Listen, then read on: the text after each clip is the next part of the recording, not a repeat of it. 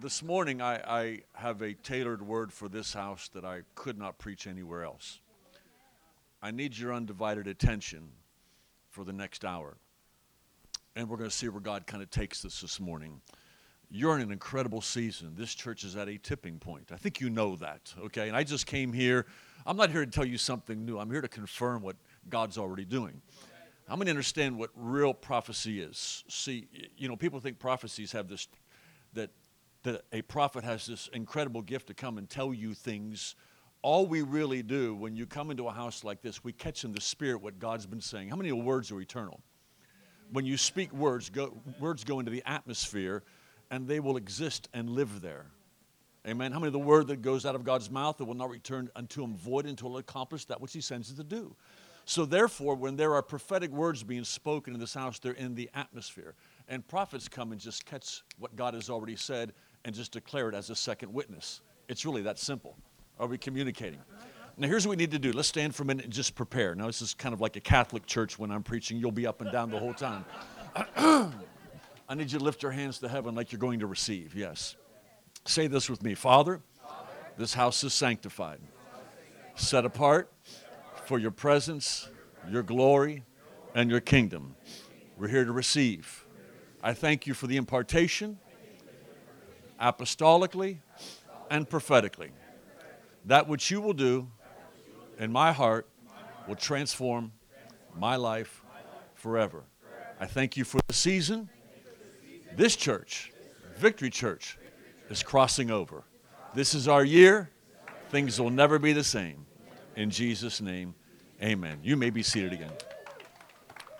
I want to quickly, I want to read a scripture, then I want to share some prophetic things God said to me this morning about this church. And it is my assignment this morning to try to um, help you, or, or at least from my perspective, uh, the season that we are coming into apostolically. So, quickly, let's read the word of the Lord. Let's go to Isaiah chapter 61. Isaiah 61, very familiar passage.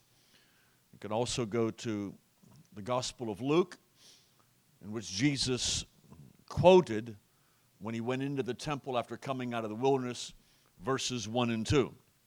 We'll begin with verse 1. The Spirit of the Lord is upon me because he has anointed me. How many know the word because is a word of purpose? Therefore, the anointing has a purpose. All anointings upon your life have a purpose. His purpose was that he has anointed me to preach good tidings unto the meek. He has sent me to bind up the brokenhearted, to proclaim liberty to the captives, and the opening of the prison to them that are bound. Five things Jesus did. He came and he was anointed for the blind, the bound, the beggar, the broken, and the bruised. Five B's. Are we still communicating? And then he says, and to declare the day of vengeance of the Lord, to comfort all that mourn, to appoint unto them that mourn in Zion, to give unto them beauty or glory for ashes, the oil of joy for mourning, the garment of praise for the spirit of heaviness, that they might be called trees of righteousness, the planting of the Lord, that he might be glorified. And they shall build old waste places. They shall raise up former desolations. And they shall repair wasted cities, the desolations of many generations. Strangers shall stand and feed your flocks, and the sons of the alien shall be your plowmen and your vine dressers. But you shall be named the priest of the Lord. Men shall call you ministers of your God. You shall eat of the riches of the Gentiles, the wealth of the wicked, and in their glory shall you boast yourselves. For your shame you shall have the double, and for confusion they shall rejoice in their portion. Therefore, in their land they shall possess the double, and everlasting joy shall be unto them. May the Lord add his blessings to his word. This church is at a crossing over time this year. When the children of Israel, they had spent a season in the wilderness. And when they were in the wilderness, they developed their priestly calling. It was in the wilderness that God had raised up a priesthood. But when they crossed over uh, the Jordan, they went in and then they moved in their kingly ministry. Understand your wilderness journey prepares you as a priest. You learn to minister to God and minister to man. But at crossing over time, you come in your kingly anointing. I want you to touch your neighbor say, Get ready to walk in your kingship. this is a crossing over time. Understand when they crossed over the Jordan. Now, if you've been to Israel, you know the Jordan is only about knee deep, but at harvest time it overflows its banks. So, therefore, the crossing over time is harvest time. Touch your neighbor, say it's harvest time. This is harvest time for this church. You're coming into your harvest. And when you cross over into a land that's flowing with milk and honey, why is it a land flowing with milk and honey? well, understand because milk is something that you don't create. You just drink it, you receive it. The cows make the milk, the bees make the honey. You receive. This is a season when you just receive what someone else has already been creating for you. Are we still communicating? So we're coming into a season where we're going to receive what others have already been creating for us. It is a land that is flowing with milk and honey. God's going to give you houses you didn't build, vineyards you didn't plant, and wells you did not dig. Are we still communicating?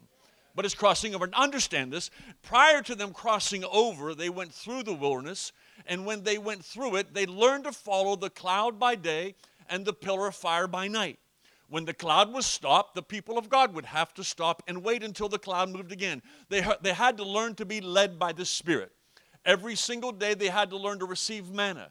Every single day, they had to receive their provision for God and trust God that every single day that He would rain manna down from heaven, they would go out in their backyard. Oh, it's the breakfast of champions, right in your backyard, and they would receive this manna every day that would, that would be sufficient enough for that day. But they had to go the next day to get more. So they had to learn to lean on Jesus and trust in Him. Your wilderness experience has taught you to trust in Jesus. But then, when it was crossing over time, when Joshua took them into the land flowing with milk and honey, you don't see in the book of Joshua the pillar of cloud by day or the pillar of fire by night. There is no longer any manna, the manna has ceased. Something has changed. When they crossed over, God stated this to Joshua. He said, Surely I will be with you. He didn't say, I'm going to lead you. He said, I will be with you. The shift took place. In the wilderness, God was in the driver's seat. They had to learn to follow him. But when they moved into a land flowing with milk and honey, now he moved to the back seat and says, I'm with you. There is a place in God that we are coming into where God says, I've trusted you. you. You have proven to me that I can trust you in your wilderness journey. Now, wherever you go, it's a place and level of maturity that the apostolic is coming into in this day where God's saying, What you do, I'm just with you. Are we still communicating? Remember Jesus, that when he had started his, his ministry with his disciples, he sent his disciples out one day. And when he sends these 12 out, he says, I don't want you to take any scrip with you, no provision. I don't want you taking your wallets. Don't even take your shoes. And so he sends them out. This is, I mean, this is God. He is the source of all things. And uh, uh, uh, he, he sends his disciples out, and they go two by two with nothing. So here they're going to have to really walk it out in shoe leather here. They're going to have to trust him every day. They're going to have to flesh this out. They're going to have to do what is absolutely impossible go out with nothing and trust him to be their provider. At the end of his ministry, he sends them out again at the end of three and a half years. This time, when he sends them out, he sends them out. He says, You remember the first time I sent you, I sent you with nothing. But this time, it's going to be different.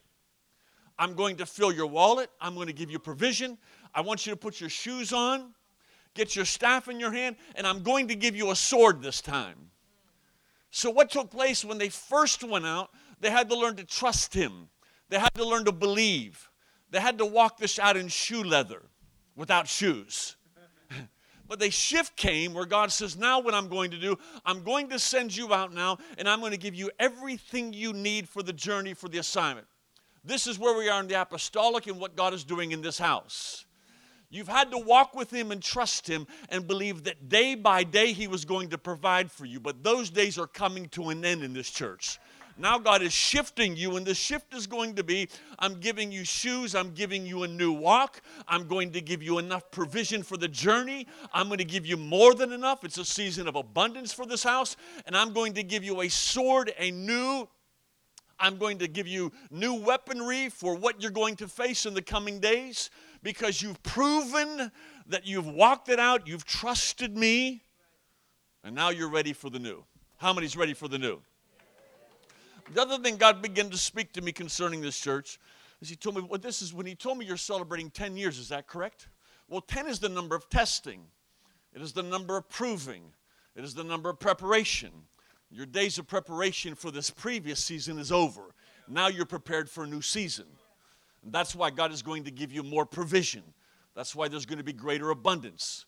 You're going to find out that things that didn't work will work now. I don't think you heard me. Things that did not work for you will work now. Things that did not work will work for you now. Somebody say yes up in here. Hallelujah. And we're going to see this major shift. But as we do this, listen to me, you have been in, in such a preparation time. Do you know in Israel, when they had the early rain, the former rain, that was the rain that came in the springtime that prepared the soil for plowing time. And that's the rain that you've had for 10 years here. It has been the former rain. It has been the rain that has come to prepare the soil for all the seed that's been sown. So, the rain that has come from the presence of God in this house, the refreshing in here, it has allowed the soil to be tilled and the seed has been sown. But God told me to tell you now it's time for the latter rain. The latter rain is the rain that comes in the fall, and what this rain does, or in the summertime, it comes and it, it, it releases the seed. And so now you're in a season, that which you've sown is going to be released. Now, what you've sown is going to be activated. The promises of God in this house that have been in delay are now going to be activated. I need someone to show some emotion up in here. Are we communicating? So, it is my assignment this morning to try to help you to understand the season that we are in, or can I really bring it and localize it to where you are in? You've changed seasons, and we moved from what we call the church age, and we're moving into the kingdom age. We understand this. Um, I call it the apostolic father son kingdom age. The apostolic father son kingdom age. It's a wineskin the Lord is currently using to administrate his kingdom. We have preached the gospel of salvation, but now we're adding to the gospel of salvation, it's the gospel of the kingdom. Understand, the gospel of salvation, it deals with your problems. The gospel of the kingdom deals with your potential. Are we communicating? Understand salvation will save people. Holy Ghost will fill people, the Holy Ghost baptism, but the kingdom changes people. And what is being preached in this house is not only the gospel of salvation, but the gospel of the kingdom. And that's why you're changing. Touch your neighbor, say, I'm glad you're changing. The season we're in is a word intense season. And let me explain why it's a word intense season. Psalms 19:7 says, "The law of the Lord is perfect, converting the soul." Now, I know we've used that and we talk about conversions as someone who is a heathen that becomes a Christian and we call them a convert. I believe there's much more to that word conversion than what really meets the eye. Are we communicating? uh, understand the word convert means to bring back home again. The word law means doctrine. Jesus came, the Bible says the mandate on Jesus, he came to restore that which was lost. When I grew up in church, we were told Jesus came to restore them that were lost. Well, the them's in the that, but the that's bigger than the them. he didn't come just to restore you that was lost. He come to restore that which was lost. What was lost?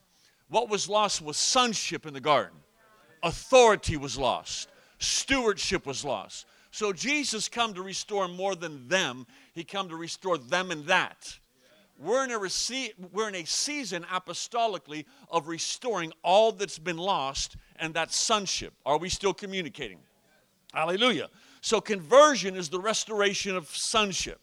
Apostolic doctrine is bringing the church back, listen to me, to God's original purpose and plan, sonship. In every domain, there is a cry right now for the sons of God to manifest. In every domain of society, there is a cry that's emerging for the sons of God to manifest. Understand something. In this domain, we're not looking for revelation, but manifestation. The world doesn't need a revelation of Jesus. We get revelation, they get manifestation. Here's what God is going to do in this hour the Holy Ghost is going to have a temple, Jesus is going to have a bride, and the Father is going to have sons. I like that. That's good. Are we communicating? The father was so impressed with his first son, he decided, I'm going to bring a whole bunch of sons into glory.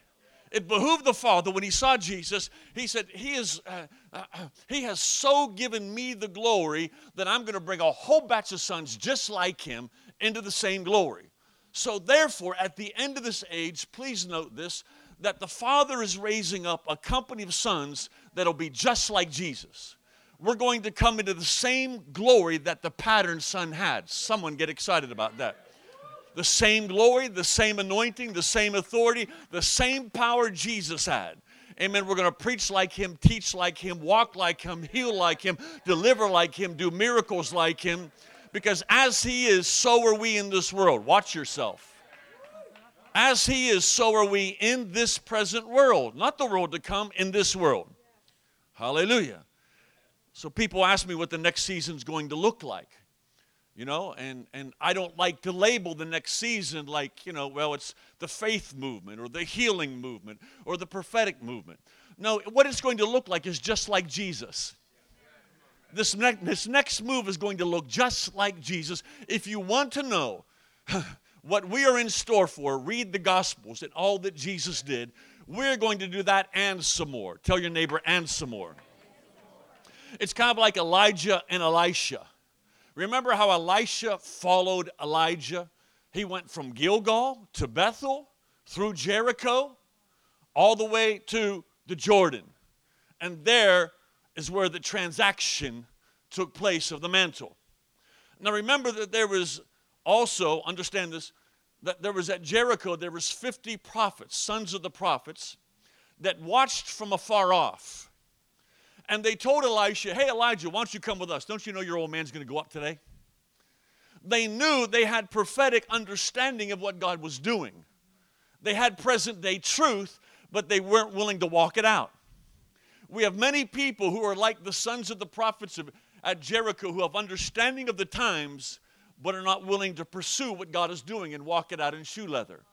So, therefore, they knew what was coming, but they didn't get what was coming. Come on, somebody they did not get the double portion anointing. It's only reserved for those who are following their Elijah.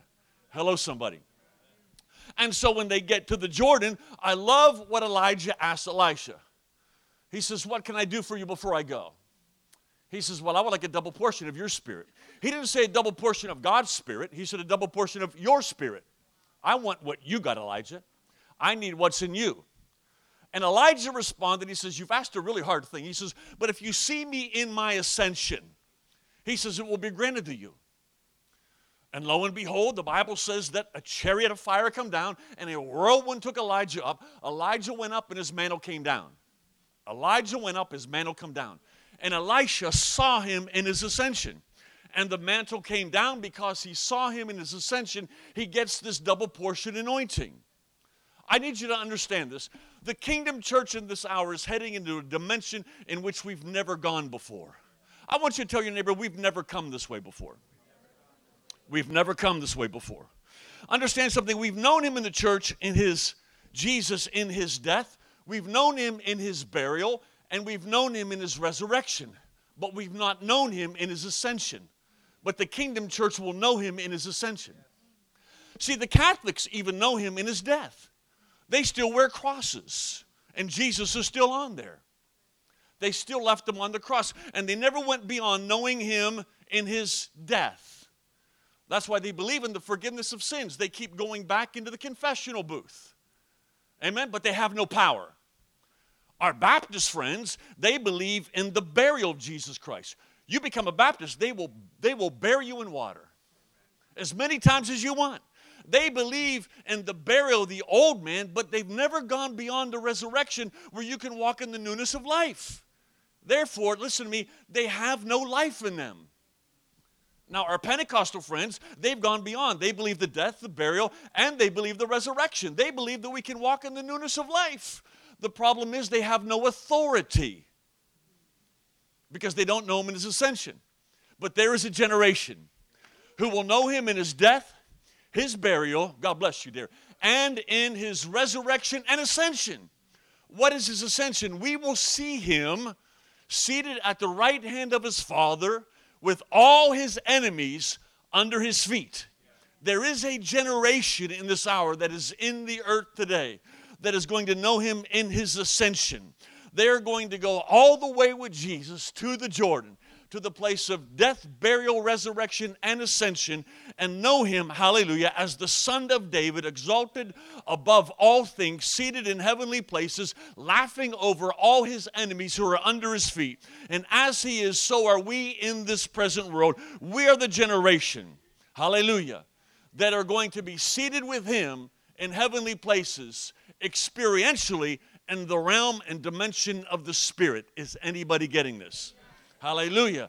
Jesus has no enemies, he's defeated them all. As Elijah, hallelujah, as Elijah took his mantle, he took him to the Jordan and he takes his mantle, his anointing, and he smites the Jordan and the waters part. And over they went together.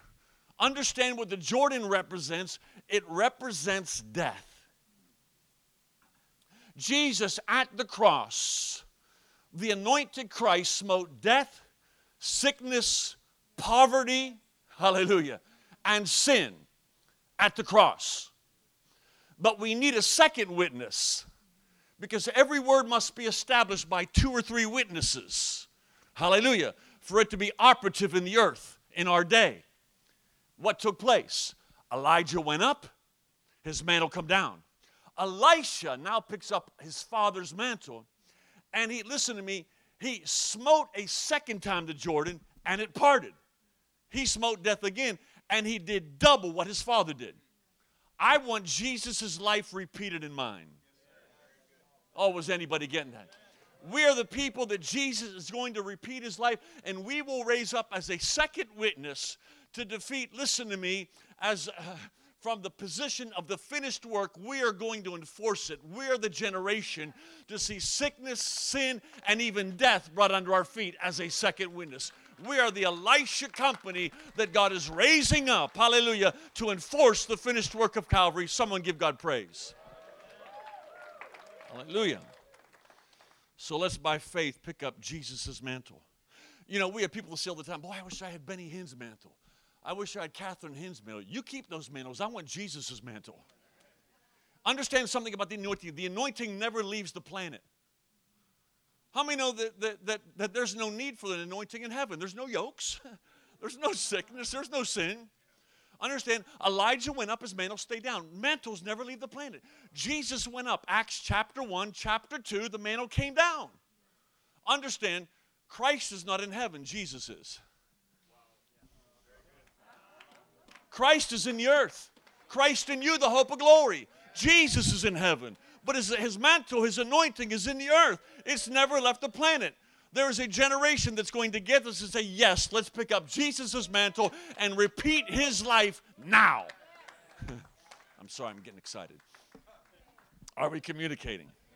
Hallelujah. I, as a second witness, I want to appropriate this by faith. Hallelujah. So we see this prophetic typology of Jesus in his church with Elijah and Elisha. He did double the miracles that Jesus did. Touch your neighbor, say, This is a season of the double portion.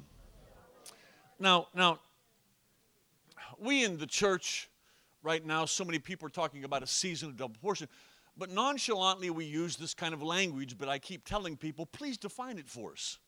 What really is the double portion? Can I do that for a few minutes? I was going to anyhow. Hallelujah.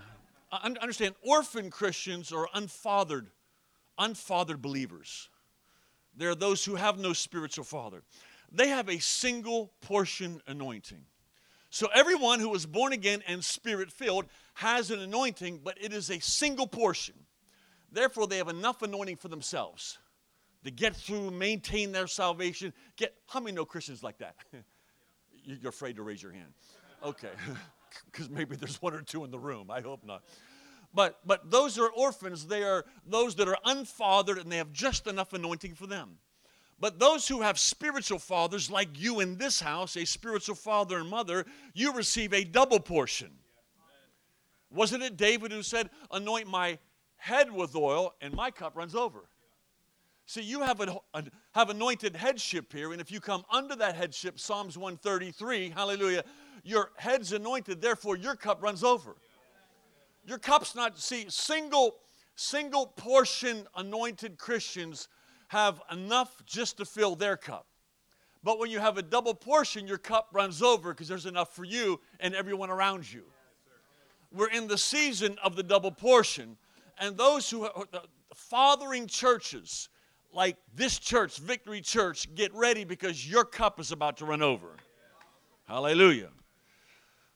Are we still communicating?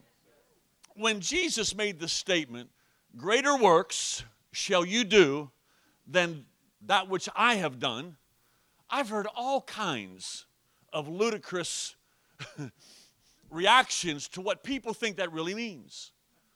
Well, understand this is that if you want to know the truth, you go to the truth because the truth explains itself. Hallelujah. And so I've heard everything, you know, from people saying we're just going to do twice as many things he did in the gospel and all kinds of different stories, what people believe. So, but I think the Word of God pretty much explains to us. Understand this. Once again, we look at our, our text here in Isaiah 60 and understand what Jesus did.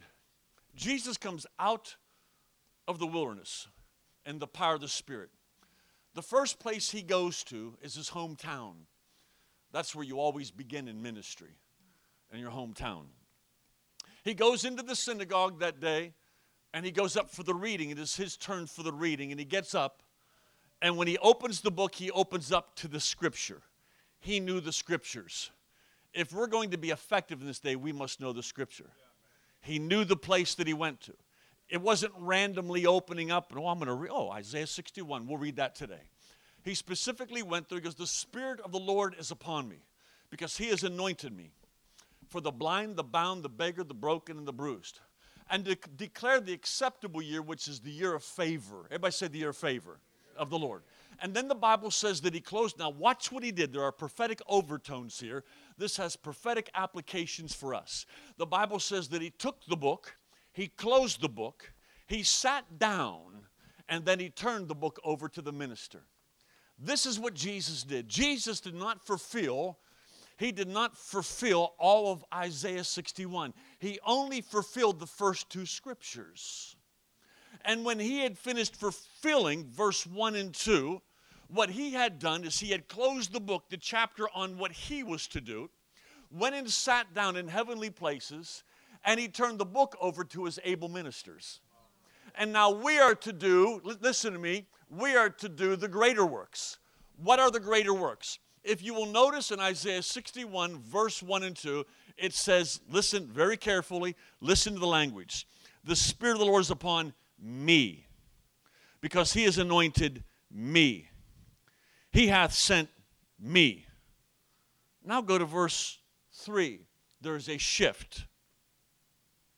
And he says there, to appoint unto them that mourn in Zion, to give unto them for ashes, the oil of joy for mourning, the garment of praise for the spirit of heaviness, that they might be called trees of righteousness, and they shall build up waste places, and they shall raise up formula. Jesus didn't do that. He didn't raise up cities, he didn't raise up desolate places. It's for us to do. Understand the we became a they. The he, excuse me, the he became a they. So in verse 1 and 2, it is about Him, Jesus. Now we do what He does and some more. Is anybody getting this? We're the generation that is going to get, listen to me, we are going to rejoice in our portion. We will possess the double.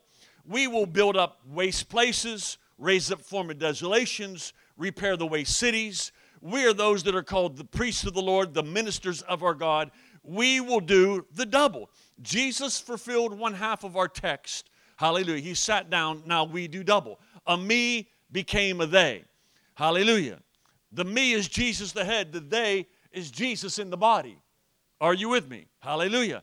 He said that the greater works are going to go to my priests, my kings, my ministers, my sons, and they will possess the double. This is the day of the corporate anointing. We are going to do what Jesus did not do. The glory of the latter house is greater than the former, right? How many know Jesus is the former house? How many know we're the latter house? The latter house will do greater than the former.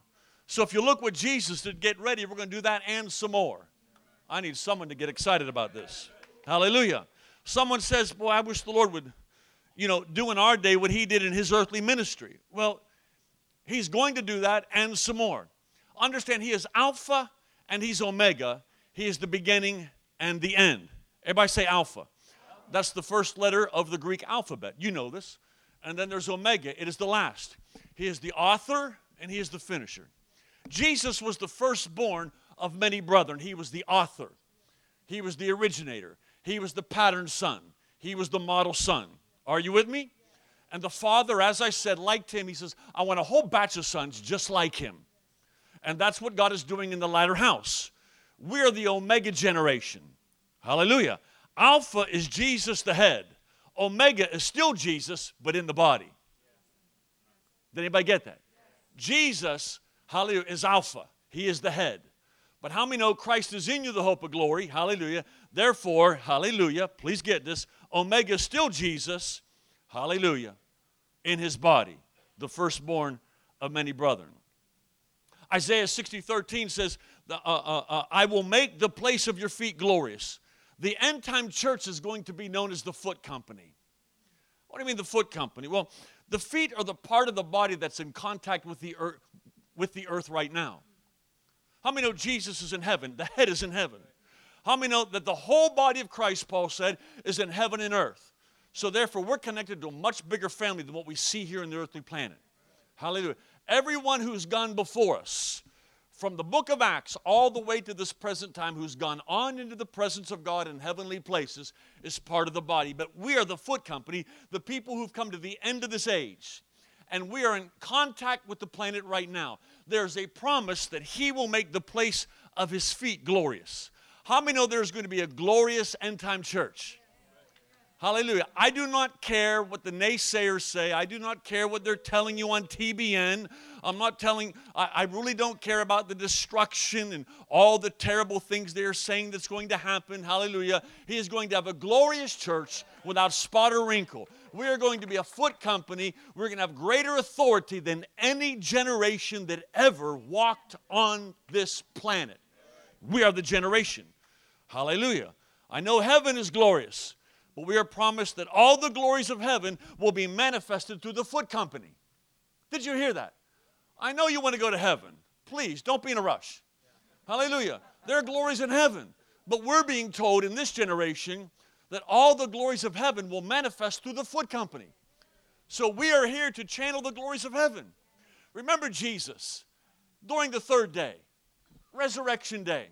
He comes forth, and what did he reveal to his disciples? He says, Here, touch my hands and see my feet. He didn't say, Look at the scars on my head. No, he says, Look at my hands. On the third day, he revealed his hands and his feet. And I know you know this, but I will assume nothing this morning. Are we doing okay for time? How many know that, that, that, that here we are at the end of this age, and I can assume nothing? How many know that God's prophetic calendar is different than our calendar? We, we, we a day to the Lord is as a thousand years, and a thousand years is as a day. So, therefore, what's one day to God is a thousand years to us. What's a thousand years to us is only one day on God's prophetic calendar. So, therefore, from Adam to Christ was 4,000 years, but to God, it was only four days. Right? Now, how many know that from Christ to the present time has been 2,000 years to us, but two days to God? So, therefore, please understand this it has been three days, three days. We're in the third day as far as God. It's been 2,000 years to us, but to God, we're in God's third day or seventh day. Are we communicating? So from Adam to Christ, four days. From Christ to us, two days. That's 6,000 years or six days on God's prophetic calendar. Therefore, we have come to the Sabbath day or the third day, if you're counting from Christ, which means Jesus was here day before yesterday. Are we communicating? So, therefore, if you want to find out what God's doing in this day, find out what He did on the Sabbath day and on the third day. It's what He'll do. We're a third day people. We hear people saying that. So, it's a third day of resurrection. What will He do on the day of resurrection, this third day? He will manifest His hands and His feet. His hands is fivefold ministry apostles, prophets, evangelists, pastors, and teachers, and his feet is his foot company. It's you. This day he's going to manifest in resurrection power himself through his hand and his feet. Oh, this is good. Hallelujah. So when he appeared, that's what he manifested to them. In this day, he will manifest his power through his hands and his foot company. How about when the Bible says, Thy word is a lamp unto my feet and a light to my path? Why not to my eyes? I mean, his lamp should be a light to our eyes, not our feet. Why? Because this generation, this foot company, will have more revelation than any other generation. Hallelujah. His word is going to be a lamp to the foot company. We are going to get ready to break forth even the greater revelation. You think you know some stuff now, you haven't seen nothing yet. Come on, somebody. Hallelujah. I need you to understand this. We've come to an hour of manifestation. John the Baptist, he came in the spirit of Elijah, but not the power. He had no power, never did a miracle. He came in the spirit or the nature of Elijah. He was a spiritual father. He was not only a prophet, he was an apostle. And he came to prepare the way. But here is the problem John the Baptist, after Jesus comes on the scene, John the Baptist is taken, he's put in prison. He knows that he's about to be beheaded. So he begins to doubt in his mind a little bit is this really the Messiah, you know, or is it my cousin? You know, I mean, uh, I'm really trying to figure this out. So he sends some of his disciples to Jesus to inquire, you know, are you the one or is there another one? And Jesus' response is this I love this. He tells his disciples, I want you to go and I want you to show John that the dead are raised, the lame leap like a deer, the blind see, the deaf hear, and the lepers cleansed. He did not say, Go and tell them. He said, Go and show them. I got to see the video of this someday. I can only imagine. He didn't say, Go tell them, hey, John, man, folk are getting healed out there, blind eyes, we've been raising it. He said, Show them. So I can imagine Peter going in the prison and he's dragging in a dead man. I got to show you this. This is what's going on out there. And he raised him from the dead. Then John comes in with a blind man. Watch this, John. you want to see something. And the man's eyes are open. Then James brings in a deaf man. He opens up his ears. He showed them. We are beyond the time of proclamation. We've now shifted into a season of manifestation. We have too many John the Baptist Christians that all they have is proclamation. There has to be a shifting in this hour. Are we communicating? Where we begin to move in the hour of manifestation, it is show and tell time. Show and tell time. Tell someone it's show and tell time. John the Baptist believers are really doubtful and illusional. They have proclamation only, but Jesus came in demonstration. This is the highest degree of evidence. Signs and wonders will be God's greatest buy in in this season. How many like signs and wonders? You know why we were created? To live in the supernatural, not to see an occasional miracle. You know, every so often we get a miracle, and next thing you know, everybody's changing, you know, from pastor to healing evangelist because one person gets healed.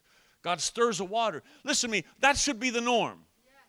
The only person on the planet, hallelujah, in the days of Jesus that was normal was Jesus. Jesus was normal. They thought he was abnormal. Understand, miracles to you and I aren't miracles. It's the norm. It's only miracles to those that don't know Jesus and don't know the realm of the miraculous. This is a season of buying. I told your pastors last night at dinner, we were sitting there, and I had a young man. This is a while back. We've seen all kinds of miracles in our ministry. We've raised two people from the dead. We've seen blind eyes and deaf ears, and we've seen the lame walk. We've seen incredible things. And this young man, we were in a meeting, and it was in town, and it was at a, um, it was at, at a center in which many people would come to get food and clothing, and they asked us to come and minister. There was a young man, and I asked if anybody would like prayer, and this young man came up about 19 years old. He's tattooed from head to toe, and he got earrings and things hanging everywhere, and I'm loving him, saying, This is the guy that I want to minister to. And he comes down, I says, What can I do for you? I said, Can I pray for you? He says, Yeah, you know, if you think it'll work. I said, I said, Yeah, I, I believe it, you know. I said, Can I pray for you? I said, What can I pray for? Uh, well, you know, he says, I got, I can't bend over and I can't touch my toes. I says, Why not? He says, I got a rod in my back. I said, Well, can I pray for you? He says, Yeah, yeah. I laid hands on him, prayed for him, and you know, no lightning fell. He didn't fall under the power, and I didn't feel no warmth going through my hand. And, and I said, Well, son, I says, Can you reach over and touch your toes? He says, I told you I can't do that. I said, Just do it. He says, I told you. I said, Just try it. He reached over and touched his toes, reached in his back, and he says, The rod's gone. And this rough and gruff kid begins to cry. I said, Would you like to accept this Jesus right now in your life? And this is what he said. Here was the bind. He says, Why would I not want to ask this God in my life who did this for me? Come on, somebody. We need miracles. They're a buying of the kingdom. Hallelujah. It even took John the Baptist to see miracles to buy and to believe in the Jesus. Are we communicating? Understand this. We're moving quickly here. Every Bible story must be interpreted symbolically, not just historically. If I read this as a history book, I go to sleep. I know you'll be mad at me after that, but it's true. If I just read it as a book, I will go to sleep in five minutes. I'm out. Amen. Unless I see it symbolically, and unless the Spirit of God breathes on this, I'm not a person that likes to read a whole lot. Are we communicating? Hallelujah. But understand something. On the Sabbath day, there was a man that came to Jesus with a withered hand. Remember the story? And I told you, if you want to find out what God's going to do in this day, the seventh day, also the third day, see everything Jesus did in the Sabbath, he's going to do it again. That's a good study for you. on the Sabbath day, there's a man with a withered hand. and he comes to Jesus. Excuse me. He comes to Jesus. And when he comes to him, understand this man represents the church. You see, Ephesians 4:13 says, "We are to come into the full stature of a perfect man." So Jesus is speaking to us something here that has prophetic overtones to it. Hallelujah. This miracle occurs on the Sabbath. Something is about to happen. We are now stepping into, hear this clearly, an age of miracles. Not a season, an age. Please understand the days of seasons is coming to an end. Because this season is coming into the kingdom, and the kingdom is without end. Can I pause there till you get that? We're coming out of a time where we've had, how many know that we know seasons? I mean, just, I had a good season, a bad season. Yeah. God blessed me in this season, now I'm going through hell. This is a rough season. How many are tired of seasons? The kingdom of God, there is no end. It's a kingdom of increase. This is a age of miracles. Hallelujah. We're coming into a whole new dimension and leaving seasons. Hallelujah. This is a perpetual season. Get excited for me, somebody. Are you with me? Hallelujah. So this man represents, this man with the withered hand, an imperfect, dysfunctional church. And this is the church at large that you see. This is what we've seen. In this present day, as we come into the Sabbath, we're leaving the sixth day, coming into God's seventh day, the Sabbath of God. We have a man, a church that is imperfect and should be growing into perfection or maturity. Now, this man, you can put the helmet of salvation on him, you can put the breastplate of righteousness on him. You can gird up his loins with truth. You can give him a shield of faith. But because his hand's withered, he cannot wield the sword of the Spirit. So he's limited. He will always be on the defense and not the offense. We've had a church that's been on the defense, always wanting to retreat. Well, let's just go to heaven. That sounds like a really good plan. Let's just get out of here. Because we've not known how to effectively wield we've not had our hand restored. We've been in a state of paralysis, unable to war properly in the spirit, but God is healing the withered hand of the church in this hour. Help me, Holy Ghost. Hallelujah. He is restoring, hallelujah, the hand. Are we still communicating? This is the 21st century church. Understand Psalm 78 54, the right hand has redeeming power. Psalms 98 1, there's victory in the right hand. Psalms 110 1, the enemies are defeated at the right hand. You can't, listen to me, without, uh, without your hand, you can't fight. Hallelujah. You can maybe ward off some fiery darts, and we've done that in the faith camp. But how many victories have we really had? I'm talking about major victories. Are we communicating? Without the sport, hit the sword of the Spirit, you'll always be on the defense. That's why we've had so many inaccurate, listen to me, philosophies on retreating that have caused us to be paralyzed and withered in the church. Without the right hand, you can't discipline properly. Hallelujah. You can't grasp things without your hand. You can't receive things with your hand. Hallelujah. You can't receive what the Lord is saying and doing. You can't war. He teaches our hands to war and our fingers to fight. With a withered hand, you can't. You can't wrought special miracles through your hands if they're withered. Without the hand, we only have half hearted praise. Hallelujah.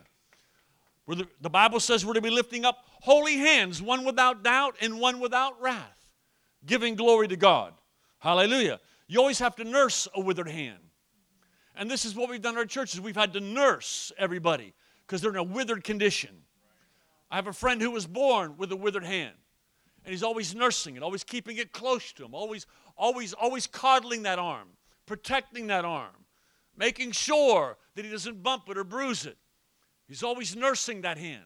This is what we, our churches have become churches of therapy instead of empowerment centers. That's what I love about this church. You're being equipped, trained, and empowered. Amen. Yes, come here. People will come with a withered hand. Let's heal them and get on with it. Let's give him a sword. Hello, someone. Hallelujah. Dr. Luke tells the story best. And the problem with the withered hand, and you will understand this, when someone has a withered hand, it's because the left side of their brain is not functioning right. So therefore, the withered, the problem with a withering church is a belief system. Hallelujah. His mind needed healed. Wrong thinking, inaccurate theology, our eschatological views have paralyzed the church. And Jesus tells the man before he says, stretch forth your hand, he says, rise up. The church has to rise up out of those false ideologies and teachings and rise above them. Come on, gird up the loins of your mind, gird them up. Elevate your thinking, start thinking from a higher perspective. Start seeing yourself. The Bible says our citizenship is in the heavens from whence we look. We're not looking from the earth, we're looking from the heavens. Our citizenship is in the heavens, not the earth, and we're looking from that posture, that position. Are you with me? Hallelujah. So therefore, Jesus says, Rise up, get out of the negative thinking, the false beliefs, and then stretch forth your hand. Until you learn to stretch to your future, you'll never be healed in your past. When you stretch to your future, your purpose, your destiny, you'll be healed. This is a good church to come to if you need healing. Physical, spiritual healing, emotional healing, because this church is in a stretch right now. Slap your neighbor and say, stretch, stretch, stretch. The answer to your problems right now is your stretch. Stretch to your future, you will be healed of your past. Hallelujah. And when you stretch, dead things will come to life. When you stretch, dead things. If your marriage is dead, stretch. Amen. If you have a debilitated ministry, stretch. Amen. If your business is dying, stretch. This is an hour not listen to be eh, to be coddling over the things in your life that are paralyzed. It is a time that we begin to stretch. Hallelujah. Quit looking at the withered hand and stretch. Quit looking, come on, do not allow human reasoning to keep you focused on your problems, your disabilities. Amen. Stretch. Touch your neighbor, say stretch. Now I'm going to close with this. And that really means nothing at our church. apostles are presently restoring the church back into God's ways. I know you understand what an apostolic church is. You don't even need to be given the 12 points. You live in it, it's here, it's just a lifestyle. You understand that in the early church, they followed the apostles' doctrine. There was no New Testament written yet. It was the ways of the apostles. They followed their ways. I need you to get this. I saved the best for last. How many would like to walk in the miraculous? I'm going to unlock a secret. You may already know this. I hope you do. That I'm just coming to bear witness to it.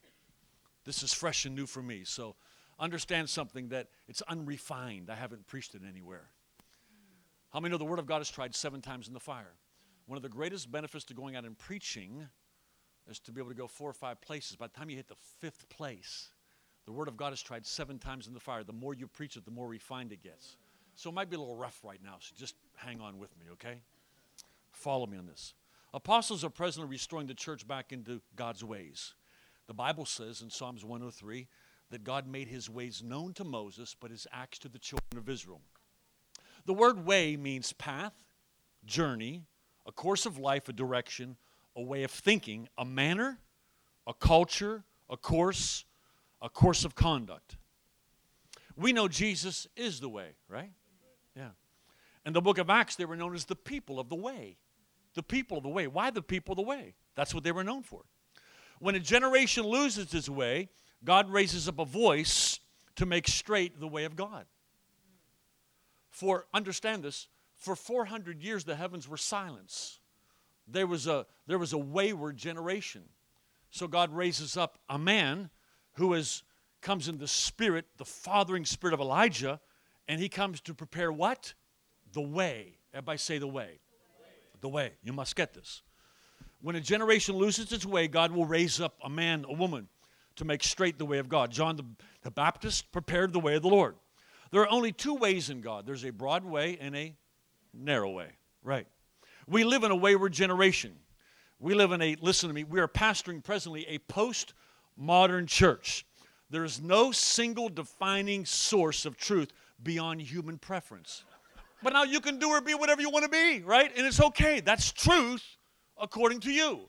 Why? Because we've lost the way. Are we communicating? We've lost the way. Hallelujah. Everyone does what's right in their own eyes. This is right to me, so who are you to tell me that I can't be a dog? If I want to be a cat, I saw something that was crazy. A young man is going through, he's gone through $30,000 in surgeries to look like an elf. He's 19 years old, and his parents says, listen, we gave birth to an elf. You have to let him do it. This is ludicrous what's going on in our world. And I know you don't understand it, but they really believe they're elves. He has pointed ears. He said, all this surgery to become an elf. Understand, a father's grace establishes a way. Spiritual fathers establish a path or a way for their sons. Moses established the ways of God for the children of Israel as a father. As a result, Israel experienced God's acts. Oh, you got to get this. Let me break it down. Can I make it plain to you? Moses knew the ways. So he leads the children of Israel out of Egypt, brings them through the Red Sea, and begins to teach them and show them this is the way of God. Walk ye in it. He showed them the ways, they experienced the acts. Manna fell from heaven, water pours out of a rock, pillar of cloud by day, pillar of fire by night. Shoes did not wear out. You men might like that, but the woman would not like it. You women wearing one pair of shoes twice is hard for you. And so, all these miracles, they're experiencing the acts of God because a father brought them in the ways. Are we communicating? If we want to see the acts, the miracles, we must have a father in the land who leads us back into God's ways. This is what's happening in this house. Hallelujah. When kings walked in the ways of King David, they were blessed. When they didn't, they were judged. It says they walked in the ways of their father David. And as a result, God blessed them. They knew the acts of God. God would save them from their enemies. He would protect them. He would put a shield around about them. He would prosper them and bless them. But when they did not walk in their father's ways, they were judged. Samuel's boys did not walk in the ways of his father, therefore, God judged them. Hophni and Phinehas did not, did not walk in the ways of Eli, therefore, God called them the sons of Belial. They're worthless. And the Bible says that He judged them. They did not experience the glory of God. They did not experience the unveiled presence of God. Are we still communicating?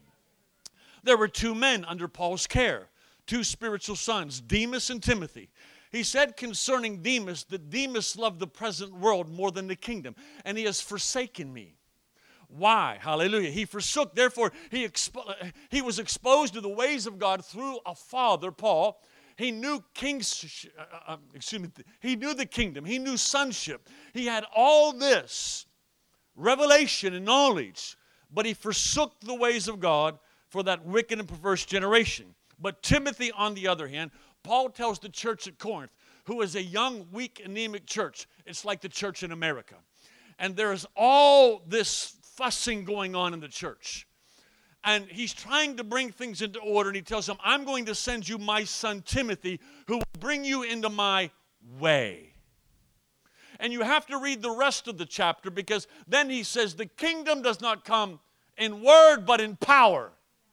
Hallelujah. Because he's coming and he's bringing my way to you, God is going to show you my acts, his acts. Are you with me? So when the people find the way, get ready to see his acts. Hallelujah. For the kingdom of God is not in word, but in power. Jesus, last page, left Galilee, and Galilee means the place of circles. Now, understand something about Jesus. I know he's God in the flesh, but he come here and to be the pattern son, he would have to walk this out. That all righteousness may be fulfilled. He would have to experience what you and I experience. He would have to prepare the way for us. So Jesus left Galilee, which means circles. Some of you may have to leave some circles to find the way of God. Some circle of friendship you may have to leave. And so he left and he finds John the Baptist. And he says, John, you need to baptize me. He says, I can't even tie your shoes. He says, if you don't do this, all righteousness will not be fulfilled. He had to, listen, I know he had a heavenly father. He had to find an Elijah who would show him who had already prepared the what? The way.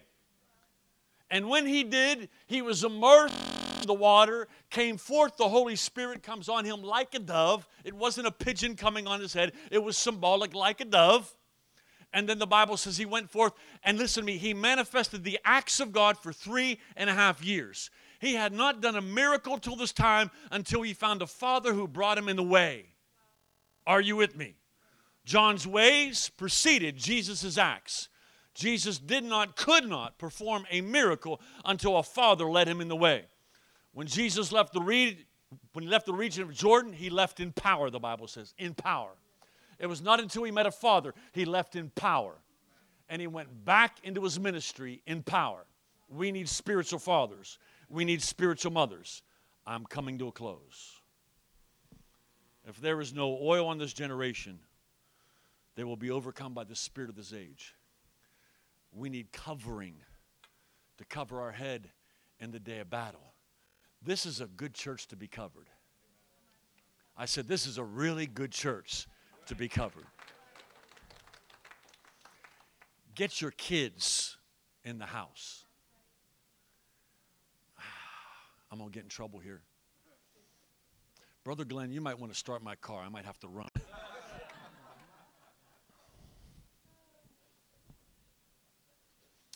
they applied the blood to the house in Exodus on the doorpost of the house. And at midnight, what hour are we at? The midnight hour, crossing over into a new day. At midnight, the death angel came and only passed over the houses that blood was on the house. He did not say put blood on the heads of the children of Israel, put it on the house. The blood washes you of your sins, but the blood is not on your head for perfection. The blood's on the house. So someone says, Well, I'm, am I protected? Well, I don't know. Are you in the house? Because the blood is on the house. This is the house of God. This is the household of faith right here. Not the building. Amen. It is this body, it is family that God has fashioned and framed together. He's taken a man and a woman, he's framed them and fashioned them with his own hands, and he's raised them up as apostolic mother and father of this house. They become the covering, and this is the house that God has given them. That's why, understand, the word house means family. So that's why when Joshua says, For me and my house, he's saying, For me and my family, me and my family. He didn't mean his little house is going to serve God, he meant my family. This is the house of God. And over this house, being in this house, in this covering, you're protected. Did anybody get that? Thank God the blood has washed you and forgiven you your sins. The protection comes when you're in the house. So, what's a generation? See, now this is where we have a problem because we've learned this from society that we try to figure out generations. And, and if you would go Google it, look online, people have all different perspectives. Well, you know, the millennial generation. Then our children are a generation. Then, then you know, my age is a generation. Well, I beg to differ because that's not what the Bible says. Nowhere in the Bible does God divide up age brackets and call them a generation. Nowhere in the Bible. In fact, what he said about the children of Israel when they were through the wilderness, he said, This is a rebellious generation. All of them were included, from the children to the oldest. When Jesus come down the mountain of transfiguration, he said, This is a wicked and perverse generation. He included everybody. Here's what a generation is concerning Scripture a generation is a genetically connected people in a specific season and time. That's why we are a chosen generation. This house is a generation in this specific time and age. A chosen generation isn't, well, you know, maybe the next generation, they'll be the chosen ones. You are the chosen ones. And this generation is made up, listen to me, of your five year olds, your 10 year olds, your 20 year olds. We are breaking, listen to me, the generational barriers, so to speak, and understanding that we're one new creation. We're one new man in God. There's neither Jew nor Greek nor male nor female, but a new man. That's what this house is made up of. Hallelujah. Understand this. The word generation comes from two Aramaic words. It means gene nations. Gene nations. The word gene comes from the word seed. So a gene seed produces a nation. You cannot have seed without a father. The reason why we have wicked and perverse generations, rebellious generation, is because we have not fathers. We have fathers. A father puts a gene seed in you. He regenerates you. Regene. Regenes you. You've been coming to this church and being regenerated. It is a process. Every time this men and women get up and they begin to speak, they are putting seed in you that is regenerating. We don't we have reevaluations, we have rehabilitations. It doesn't change anything. We need regeneration. And so God is putting his genes in you through the word of God in this man and woman and regening you so you can look just like him. We are being restored back and getting the image. I know I'm done. We're getting the image of God back. Understand something. God made man in his likeness and his image. His image is his face, his image is his presence, his image is his character. His image, listen to me, is the gene of who he is. After the fall, you find in chapter 4 of Genesis that God made man in his likeness, not his image. The word image is not there. Likeness represents skill, talent, ability. Everybody has the likeness of God. Everybody has skill, talent, and ability, right? But not everybody has his image. What apostles do is restore the image of God, the character, the nature, the face of God. We have to give God a face. Hallelujah. It has been a faceless generation, but God, hallelujah, is putting a new face on the 21st century. It is the face of Jesus. And He's regenerating us. Come on, somebody. Hallelujah. And this generation, hallelujah, you will not have a generation without a father the acts of God become evident when a way is prepared. The acts of God become evident when the way of God is prepared. I said all that. Someone could have probably said it much better in five minutes. I said all that in the last hour to say this God has sent you a man and a woman to prepare the way so you can know his acts. I'm going to make a statement that most pastors say the opposite. Paul says, Follow me as I follow Christ. And I've heard people say, well, I don't follow no man. Well, how can you follow God you can't see if you can't follow a man you can see? It's impossible. how can you submit to a God you don't see if you can't submit to a man you can see? That's, that's foolishness. I've heard pastors tell me, don't follow me. Why are you afraid for your people to follow me? I tell my people, follow me as I, as I, as I follow Christ. I tell them, if I quit following Christ, run. but if I'm following Christ, follow me. Someone has to prepare the way. I'm making a way. I'm bringing a culture away. I'm raising up a generation. And it means, listen, I said all that to say this. A father puts a seed and creates a family. But the family creates a generation the word generation means gene nation. God told me to tell you that this church has been a family. Now get ready. Victory Church is going to become a nation. You will reach the nations right here from Fort Erie, Canada. Because God has set a man and a woman in your midst. And you've recognized the anointing upon their life. You may not have been able to communicate it like I just did, but something inside you has been drawn to them. It's the Christ in them. And as you follow them, get ready from here on out, you're going to experience the acts. Let's stand to our feet. if I may, I want to do two things as I close. Can I we do this? Hallelujah.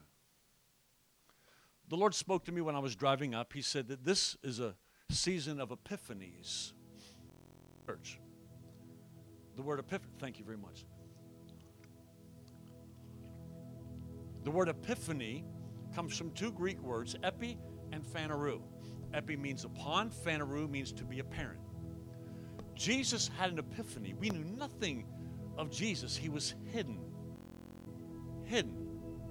From the age 12 to the age 30, we have no record of Jesus' history, what he did. He was in a hidden place until the appointed time when he would step into a season of epiphanies. Once he found a spiritual father, not just a heavenly father, and found the ways and submitted to the ways, for three and a half years he walked in the acts.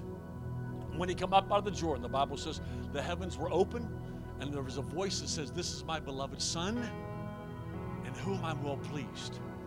And the Spirit of God came on him. Everyone around it, that very epiphany. Because what was apparent to God in the heavens concerning his son Jesus, now with the epiphany, become apparent to Jesus and everyone around him. This is my son. There is the hidden man of the heart inside of you that you walk down the streets, you look no different than the person walking beside you because there's something hidden in you that they don't know. They've not known that Christ is in you, the hope of glory. They don't know the mystery of godliness. You do, but they're getting ready to know.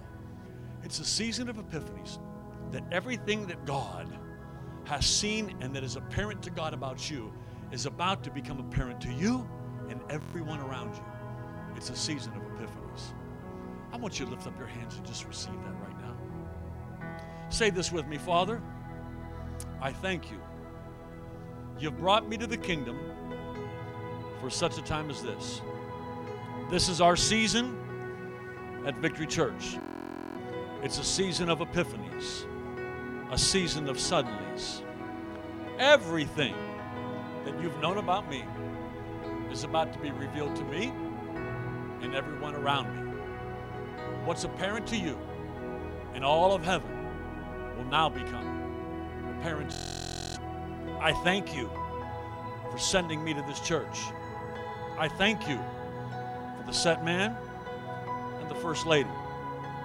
We run with them, we follow them, we trust them.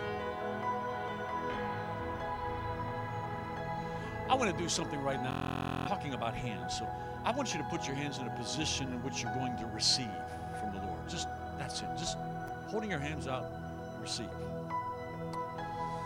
I want you to say, My hands are an extension of His.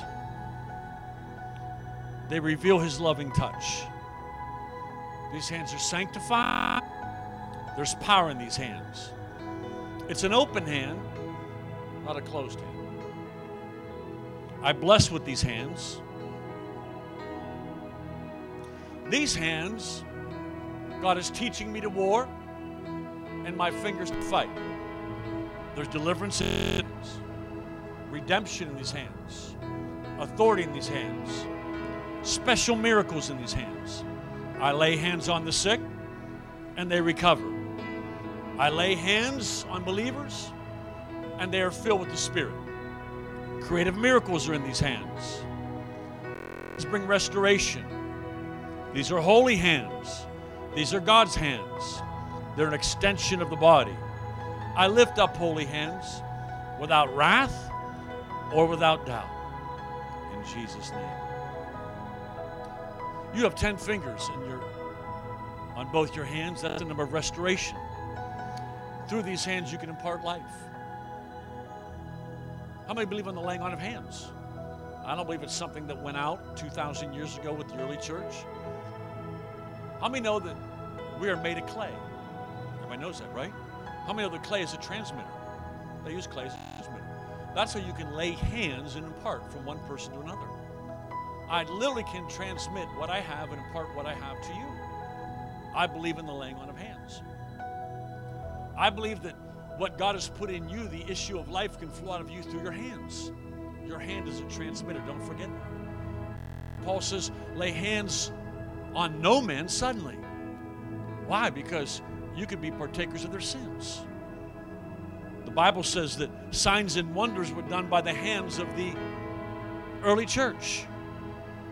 They laid hands on the sick and they recovered. Jacob's hands were his seed to impart inheritance. Your spiritual father and mother can lay hands on you and release an inheritance to you, all by the laying on of hands. Your hands are a powerful extension of Him. Bible says Moses lifted up his hands and Israel won the battle. Why? Because he teaches your hands to war and to fight. You bless with these hands. I don't take it lightly when I shake hands with people. I realize the power of impartation. Are we still communicating? Hallelujah. Your hands are a point of contact. Yes, they are. These are God's hands. Created for Him. The Bible talks about an open hand or closed hand. A closed hand is one of anger. We never do that. Never raise my hand to my son. Slap you. Oh, he's gotten good whooping, but I don't raise my hand. Amen. I discipline with the hand. I understand the power in this hand. People do all kinds of wrong things. They gamble with their hands. They, they do drugs, terrible things. They were created. How many know Jesus redeemed your hands at the cross? Nail pierced hands. There's power in those hands. I want you to understand what you carry. What is in your spirit can be released through your hands. Don't forget that. Sanctify those hands. Make sure they're His hands consecrated for His use and purpose.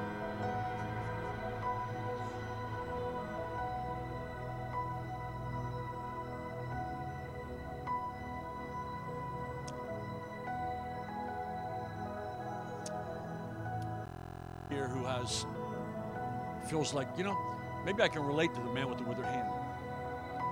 I want you to take your right hand and just stretch it as an act of faith. Come on, just stretch it forward. Stretch, stretch. I mean, stretch it as far as you can go. Father, today, I pray no paralysis in the hearts and minds of this people.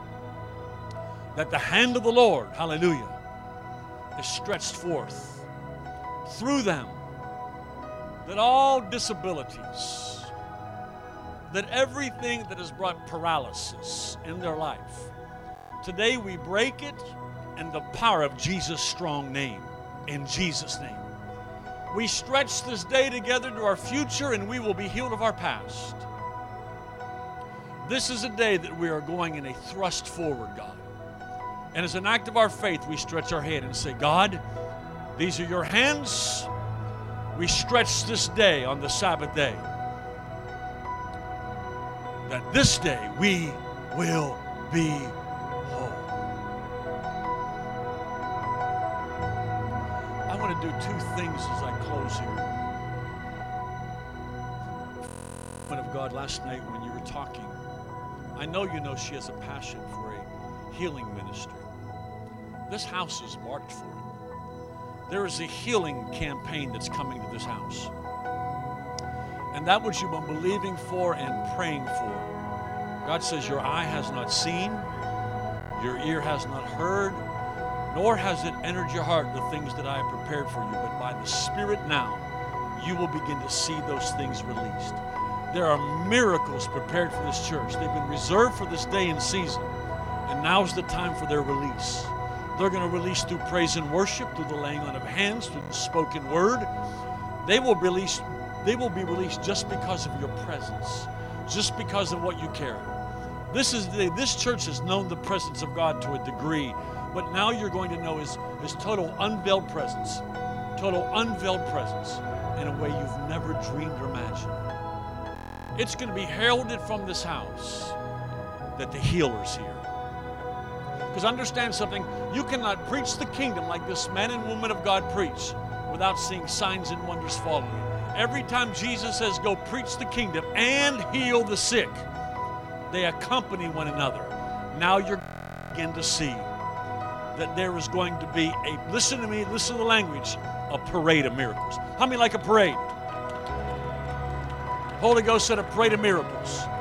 A parade of miracles. I am a hearer, not a seer. Once in a while, God will give me a vision. I'm a hearer. I hear God. I know my Father. So I guess that's why He's kind of like doesn't give me many visions. And I don't have to see it. I can hear it and say it. So I hear it and say it. But I had a vision. I get excited when I get one because I don't get them too often. So when God gives me one, I let people know, hey, I had a vision. Because those people all the time, I had a vision today. I had a vision yesterday.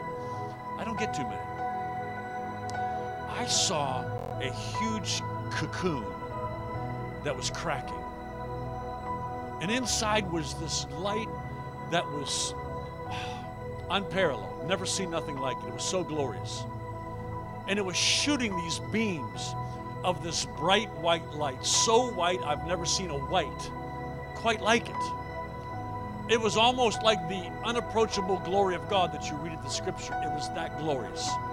And this cocoon was breaking open. I says, God, what is it? He says, I'm breaking the matrix of what they've been in for 10 years. And I'm going to cause my glory to shine forth. And listen, this has been a church that's been in hiding. Get ready. It's show and tell time. Your coming out party is here. It begins. As there's been a hiding. Remember that God told Elijah, Go hide yourself? Then he said, Go show yourself. It's a showing time. A demonstration and manifestation. Get ready. Stay close to the man and woman of God. Acceleration, things are going to speed up quickly. What would take years to do, God will do it in one day. Last thing I want to do, and I mean that. Anybody who feels that you have a calling you've had a desire to see the sick healed, to pray for the sick, to lay hands on the sick, I would like you to come up here quickly. And can someone help me to remove these, please? And this, thank you. Is this okay, Apostle? Thank you.